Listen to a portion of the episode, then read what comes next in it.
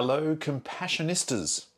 Welcome back to Compassion in a T shirt, where I discuss all things compassion and self compassion. I do weekly videos, sometimes interviewing therapists or researchers about their work in compassion, or doing a piece to camera, like this video today. So if you find this stuff useful, please like this video, share with others, and subscribe to my channel.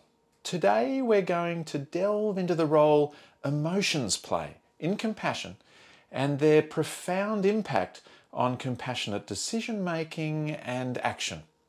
There's an intricate and delicate dance between our feelings and the choices we make. And sometimes, believe it or not, our apparent compassion can do more harm than good. But there's a lot of nuance to this, so let's get started.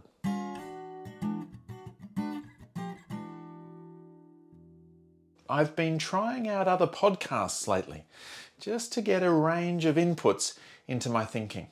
And recently listened to Chris Williamson's Modern Wisdom podcast, episode number 723 15 Lessons from 2023. In that episode, he described how pleased he was to have come up with the concept toxic compassion.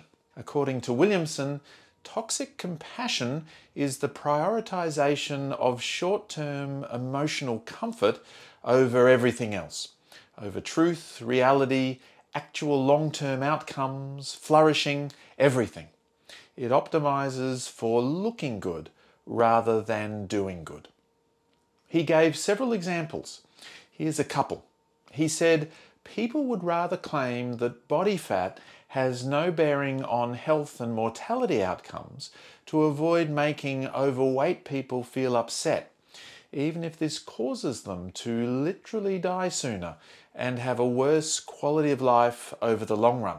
And he said, Parents would rather allow children to play computer games or watch screens and access social media every night instead of dealing with the discomfort of taking it away from them even if it ruins their brain development, social skills, and self esteem. And there were other examples too. But then he went on to say that the key in all of this is the trade off between appearing good and doing good. Others have talked about similar ideas. Jordan Peterson talked about how an excess of compassion is destructive on the Origins podcast with Lawrence M. Krauss from around December 2021. So, are they right? Is compassion toxic and destructive, or at least can it be? If we look at the two examples I've mentioned from Chris Williamson, whether you agree with them or not, they are actually quite different and offer different insights.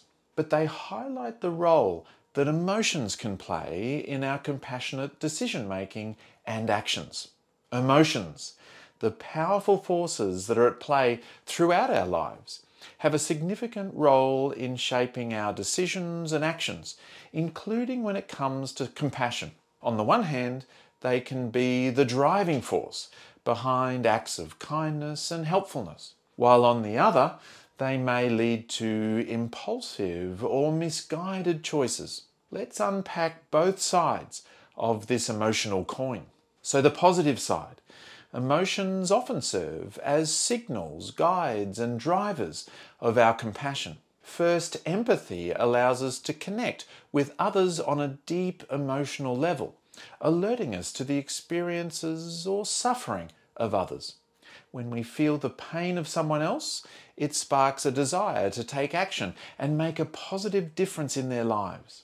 This is affective empathy. Empathy also helps us understand them, their perspective, and their situation, as well as what they might need to alleviate their suffering or what might be helpful. This is cognitive empathy.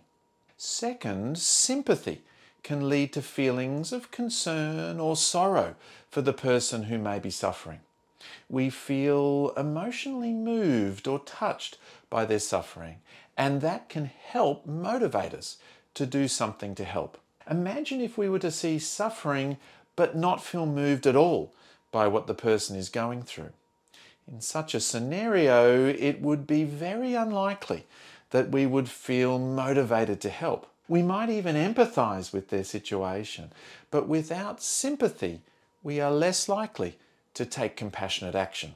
Just think about the last time you felt motivated to take compassionate action.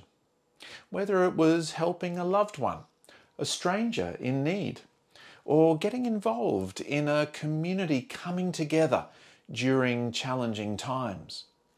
What were the emotional aspects to the decision you made to help and the actions you took? Commonly, these kinds of actions are fueled by the genuine emotions of care and concern, sometimes sorrow, sometimes righteous anger. Lots of different emotions can offer a positive driving force behind compassion. While emotions can be a positive force for compassionate decision making and action, they also come along with their challenges. Sometimes our feelings can cloud our judgment and lead us down paths that might not be in the best interests of others or ourselves. Returning to Chris Williamson's examples, perhaps these challenges can arise in different ways. Williamson's first example is that people might neglect the notion that body fat is related to health outcomes to avoid upsetting overweight people, despite the real risks of poorer long term outcomes. I'll come back to discuss this specific example in a few moments. But one way empathy or sympathy and the emotions that go along with them might lead to unhelpful, compassionate decision making or action is when we feel concerned about upsetting someone or causing them distress and therefore avoid the more helpful course of action. Another example might be that we don't take our child to the dentist because they're afraid of the dentist and the idea of going upsets them. Years pass, their oral health deteriorates, and eventually they need much more significant dental care that is more painful and costly than it might have otherwise been. Our efforts to reduce suffering in the short term have resulted in more suffering in the long term. Now, it's our emotions arising out of empathy and or sympathy that have caused us to take action that is possibly less effective in the long term. That is avoidance.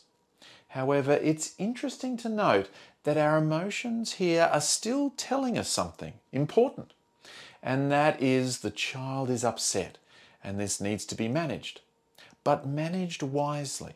Perhaps we talk with the child and soothe them validating their fears. Perhaps we try to encourage them. Perhaps we work out a way to gradually expose them to going to the dentist so they can feel less anxious and more confident about it. Perhaps we reward them or work out a way to positively reinforce them after going or having little achievements towards their dental health journey. If you're interested in this topic of dental anxiety amongst children, have a look at a 2017 review paper by Seligman and others in Clinical Psychology Review. I've put a link to the paper in the description below. So you see, our emotions still guide us regarding compassion. It's just that we try to think it through and move towards compassionate action that is wise and skillful. Williamson's example is a similar thing. We know that there's a lot of stigma and shame about weight, size, and body image.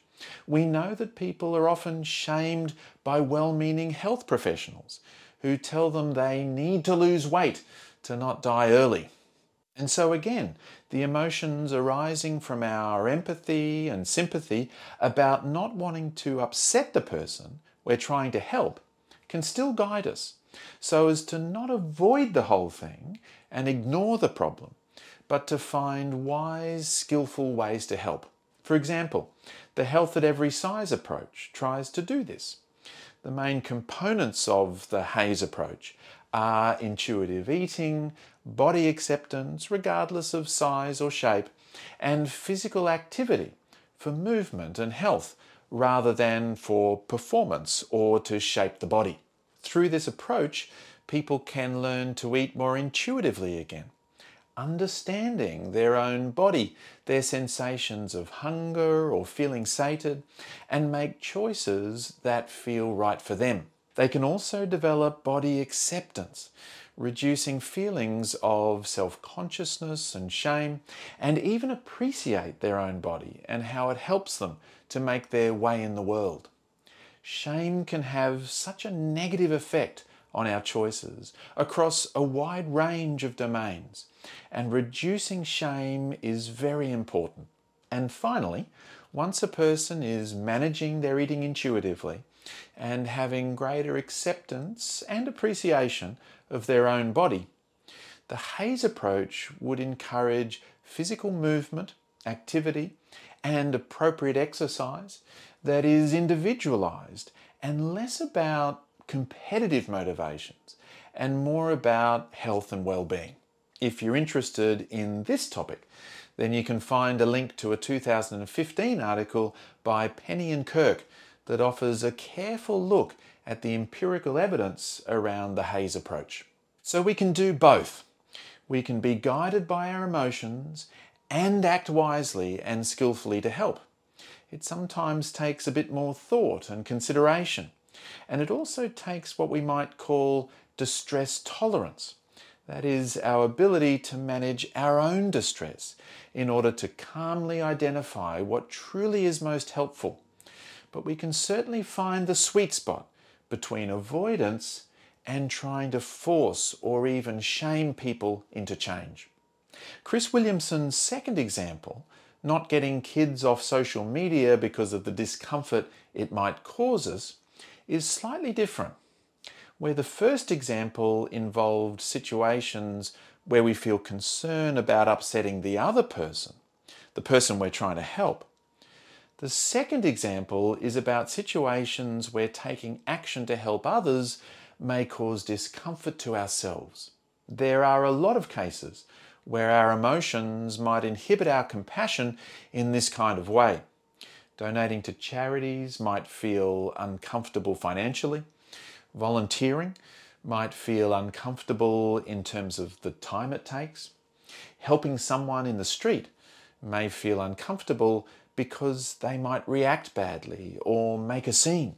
And yes, being on the receiving end of whinging or complaining or yelling or slamming doors or even being told, I hate you, can cause the kind of discomfort that puts us off intervening with our kids' social media use, even though we know spending a lot of time on social media can cause them greater suffering, especially with respect to mental health. Jonathan Haidt and his colleagues, especially Jean Twenge, have written about the mental health effects of social media. For more information on this topic, you can go to Professor Haidt's website or to a 2022 paper by Twenge, Haidt, and others. I've put both links in the description. What all this really indicates is that compassionate action is difficult, often involves discomfort and even sacrifice. Living a good life is not the same as living a life that always feels good. I spoke above about the importance of wisdom when it comes to compassionate decision making and action. And this second example highlights the importance of strength and courage. Compassion takes a lot of courage. After all, Compassion is about approaching suffering and trying to help. It will often invoke difficult emotions, such as anxiety, sadness, frustration, and so on. We need to try to create in ourselves feelings of calmness, strength, confidence, courage, and a commitment to try to help wisely, skillfully, to alleviate suffering. These are the qualities we focus on and develop when we're working towards cultivating a compassionate mind in compassion focused therapy.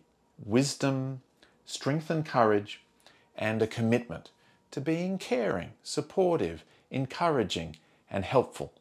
So, how do we navigate the intricate interplay between emotions and compassionate action?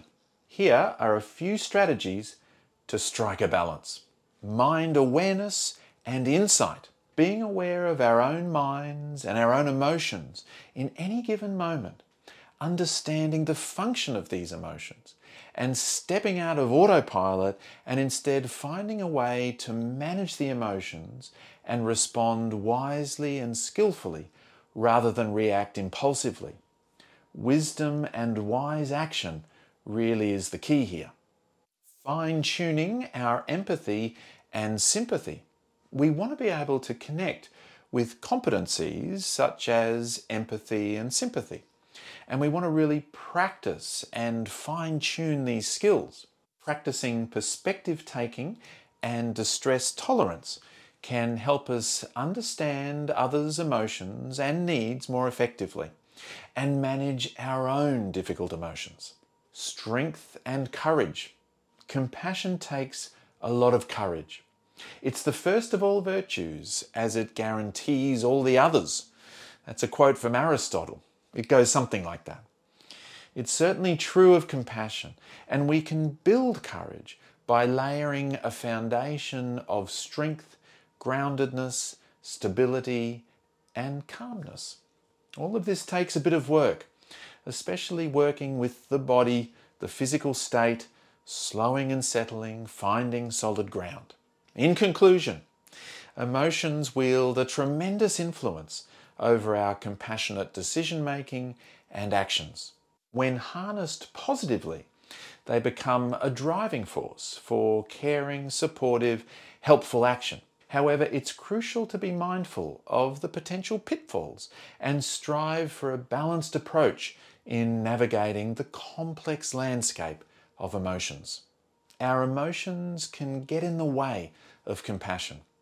Not that compassion itself becomes toxic, but more that compassion is difficult, emotional, and takes a lot of wherewithal to find our way through all of that. Thank you for joining me today on Compassion in a T-shirt. Don't forget to like this video, share it with your friends, and leave your thoughts in the comments below. What do you think about toxic compassion? Until next time, keep practicing compassion